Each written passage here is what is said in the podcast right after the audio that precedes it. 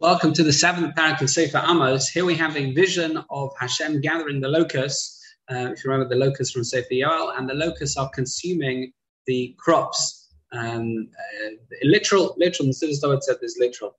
Um, Amos is davening to Hashem, saying Klal Israel's population is too small to endure this, and Hashem relents. Hashem holds back. Uh, then Amos sees a second vision of a fire, uh, raging fire targeting Klal Yisrael but primarily the king who's responsible for the nation's freefall. If you remember, Lev HaMelech Kalev Am is the approximate Lashon of the Rambam. He is us. We are created or we are formed, molded into one identity because of him. Um, and uh, therefore he gets the punishment for us, or at least the punishment starts with him. Again, Amos davens, but again and again Hashem retracted, retracts his plan. The next, the next vision is like this. Amos sees Hashem holding some form of measuring stick, a rod. We've encountered rods before in uh, Nevuas.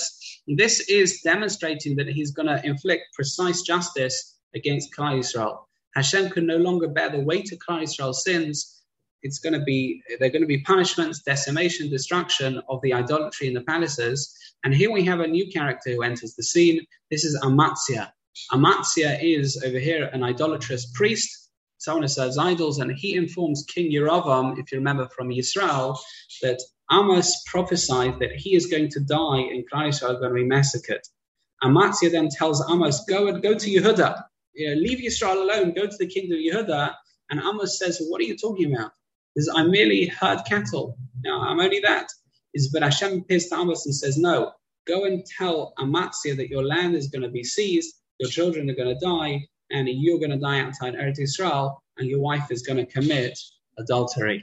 Um, that is the it's quite a frank ending, to be honest. Um, and of course, this is a microcosm not only of one errant individual, but um, this is a microcosm of um, all of, uh, of the Jewish people in general. There's going to be punishment. Uh, don't just wave Nevi'im away. They're telling you something, you've got to listen to them.